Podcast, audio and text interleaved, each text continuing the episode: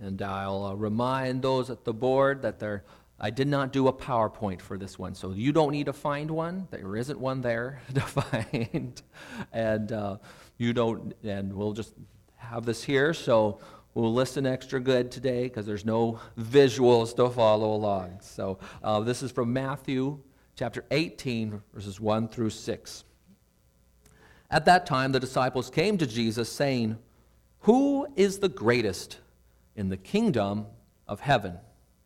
And calling to him a child, he put him in the midst of them and said, Truly, I say to you, unless you turn and become like children, you will never enter the kingdom of heaven. Whoever humbles himself like this child is the greatest in the kingdom of heaven. Whoever receives one such child in my name receives me.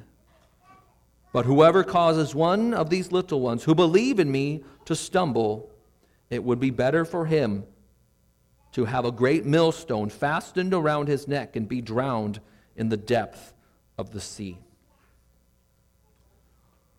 So the disciples have asked Jesus this question, which we could rephrase, you know, which disciples will be the greatest? And this is just is so typical of our human nature, right? Like as soon we just we want to be special, and to be special we think we need to be better than others, greater than others. And as soon as we find our way into some inner circle, we immediately want to know, well, who's the greatest in this circle? What's the the elite inner circle within that circle? And so the, and we look at the disciples, they're like, okay, now we're in the, we're in the kingdom of heaven. Well, but who's, who's the greatest in here? You know, and I'm sure they were thinking the way most of us think well, is it a great leader, a great speaker? Is it the wisest? This is the one who most, knows the most deep knowledge of all the each book of the Bible? What is it? Who is the greatest? Which ones of us are greater than the other ones. And Jesus turns all their expectations on their heads, just flips the whole thing upside down on them, and he calls up a child. And in this, he teaches them a truth that only those who trust God like a child will enter it at all. And this is the paradigm for entering the kingdom, and it's also the paradigm for living in the kingdom. And now, when I've studied these verses before, I, I usually have focused in my study on Jesus' words. You know, turn and become like children, humble yourselves. You know, so repent, turn your heart, become meek and, and teachable and humble. And, and this time studying, I really felt just my focus was drawn to Jesus' action in calling up this child. And then I, as I see it here, I just what Jesus is teaching here becomes so much more powerful when we have that, that image of what he, has, what he is doing right before their eyes with that child. The teaching becomes so much more powerful when we keep that image center front for us here. And the humbleness which Jesus is talking about is, is right there on display in front of these disciples. And uh, so my first response to reading Jesus calling up the, this child was, well, there's a, there's a miracle right there. The child came the first time he was called. there, there's a miracle right there. How, how often does that happen? Uh, how often, as parents, do we feel like we have to bribe, beg, and threaten just to be heard, just to be acknowledged that we spoke? But how worse are we how often are we worse with God? Do we, do we come when He calls? Or how often do we tell God, well, I'll come later, I'll come when I'm ready, I'll come on my timeline? And Jesus, He called this child and He, he, he set him, represented him to the disciples because He wants the disciples to see themselves in this child. And He wants you to see yourself in this child. And in the, the calling and the coming, we see humble trustfulness on display. The child humbles himself because he trusts Jesus. He knows Jesus is good and gracious. He knows that all Jesus' intentions for him are good. And so, what we first need to see is that Jesus is also calling everyone else. He's, he is calling everyone. And either you're like this child because Jesus has called you and you answered that call and you came to him because he, he called you. Or you are like this child because Jesus is calling you and you have not yet decided how you're going to answer. You have not yet answered his call. But God is always calling. And we think of, of Jesus' words in Matthew 11 28. Come to me. Come to me, all who labor and are heavy laden and I will give you rest. Take my yoke upon you and learn from me, for I am gentle and lowly in heart. And you will find rest for your souls. For my yoke is easy and my burden is light. Or we think of John 6 37. All that the Father gives me will come to me, and whoever comes to me, I will never cast out. Or John 7 37. Jesus stood up and he cried out, If anyone thirsts, let him come to me and drink. Whoever believes in me, as the scripture has said, out of his heart will flow rivers of living water. Jesus is calling you. He has called you. He is calling you. And so, will you humble yourself like a child and turn to him? And I love how one commentator describes this, this turning. He said, This turning is the conversion of the heart, it is being born again. It is permitting yourself to be called, led, and loved by Jesus without pride, without doubt, but in simple trust. And since the child possesses nothing and needs everything, since he does nothing but must receive everything, since he earns nothing but must receive everything as a gift, so must we be. We must be converted and enter in humble trustfulness. So, in other words, before God, we don't come as equals. We don't come as like two kings coming to parley. We don't come with our armies, our power, our weapons, or riches. We don't come to trade or barter or reach a compromise with God. We come like a child. We come with, with nothing. And this is the humility of the child that Jesus speaks of. He comes with nothing in the full knowledge that anything he will get will be received as a gift. And no one enters the kingdom other than this and that's exactly how G- this child answers Jesus' call. He comes to Jesus and lets Jesus set him in the middle. And very likely he had no idea that, that Jesus was presenting him as, as an example of the greatest in heaven. Um, if he did, it, he probably wouldn't have remained humble anymore, and the whole lesson would have been lost right there. Um, but he, he didn't. And, and it's even, that's even part of the humility Jesus is speaking of, that, that the person even lacks the awareness that they have this humility at all. They don't, they don't think of themselves as having this humility. They just, just, they just think, I have nothing, therefore I need Jesus. Um, but this child allows himself to be stood before these disciples, at, at least the 12 and possibly more, and it was probably very intimidating. You know, a small boy being presented before 12 big grown men. But in humble trust, he lets Jesus stand him there. And so he may not have understood what was really going on, but he trusted the one who had called him. He trusted that Jesus would take care of him and that whatever happened, it, would be Jesus doing. Jesus will, will take care of everything, He will give everything. And this is like the mercy and salvation of God. I bring nothing. In Christ, I receive everything. I receive forgiveness of sins, the washing of renewal, the regeneration of life. This is like what we hear in, in Titus chapter 3, verses 4 through 6. But when the goodness and loving kindness of God, our Savior, appeared, He saved us, not because of works done by us in righteousness, but according to his own mercy, by the washing of regeneration and renewal of the Holy Spirit, whom he poured out on us richly through Jesus Christ our Savior. And Jesus calls you to be saved in him, and he offers it as a gift.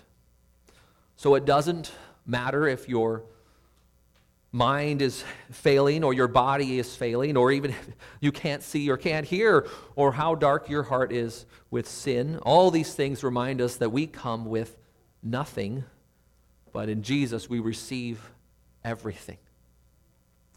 So we abandon our, our credentials, our accomplishments, our expertise, and we come to Him like children. And then the younger the child gets, the, the clearer that example is, right? I mean, the younger the child, the more dependent they are. And greatness in the kingdom of God is, is based on the same paradigm that converted us. The least shall be the greatest. Whoever humbles himself like this child is the greatest. Genuine humility, it gives up all claims, it gives up all, all rights, all demands, it yields itself completely to God's word and his will. And, and the humble person is happy and content with God. He has enough. So the greatest is the one who, who clings to Jesus. And, and the Gospel of Mark includes one detail that really helps us picture this event. And Mark 9:36 tells us that Jesus, in the same event here, Jesus took up this child up in his arms. And, and to help us see this, I'm, I'm actually going to ask my, my family to help here. If Simeon is listening, I don't have quite the same calling power that Jesus does. Simeon,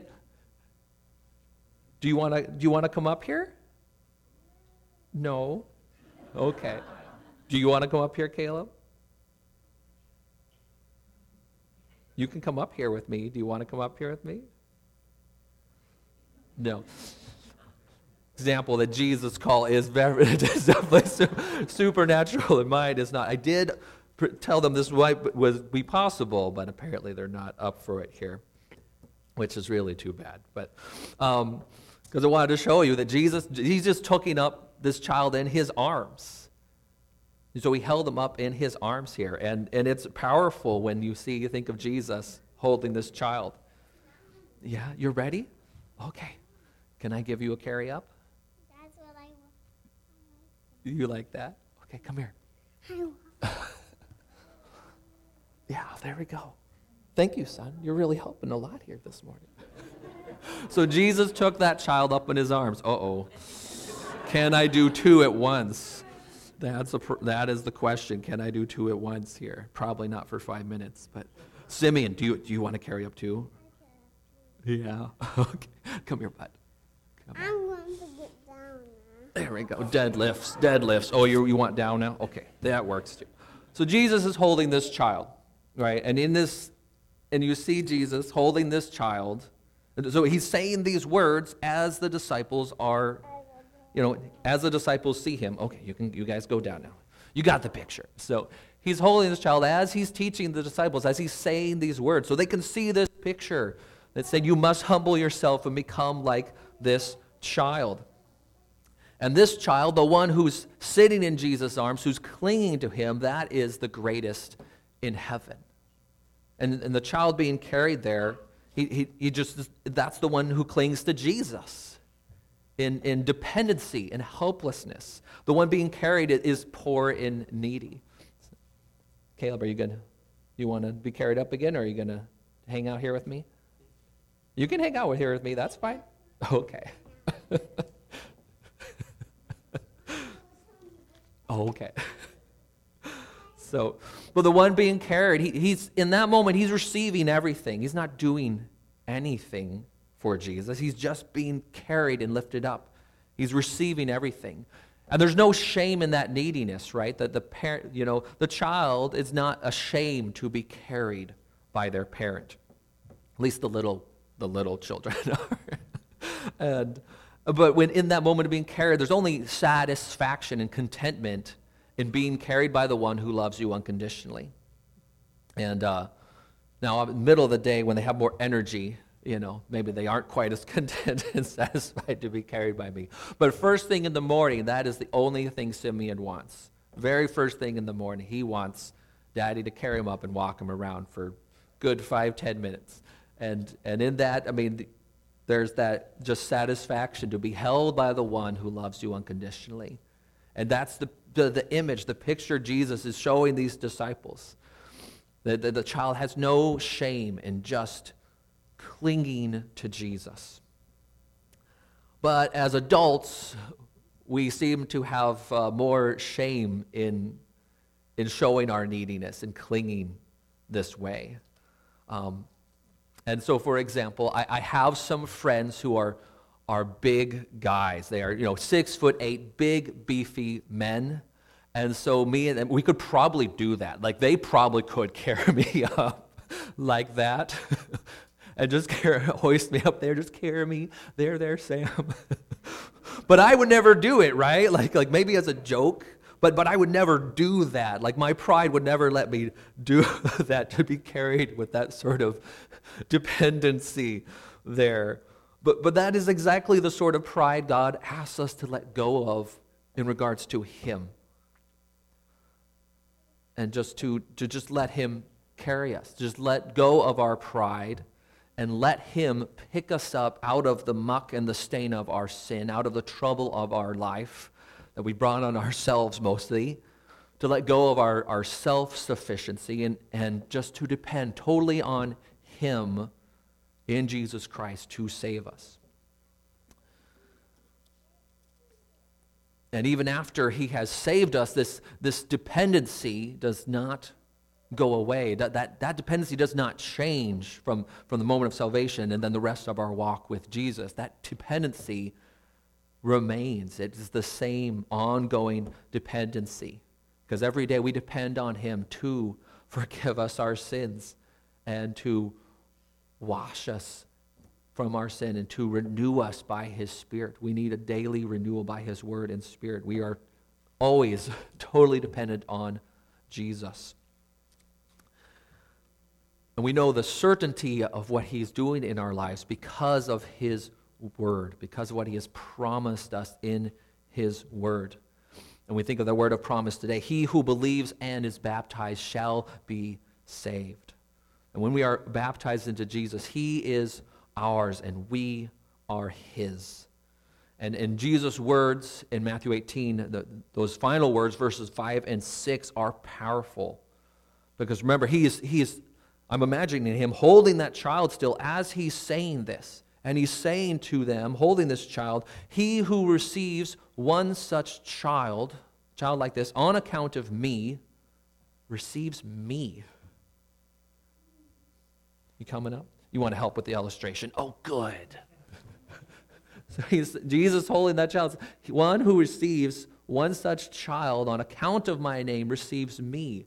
But whoever causes a little one who believes in me to stumble in their faith, it would have been better if that person had died a horrible death than that they had ever led that misled that child out of faith, out of the truth.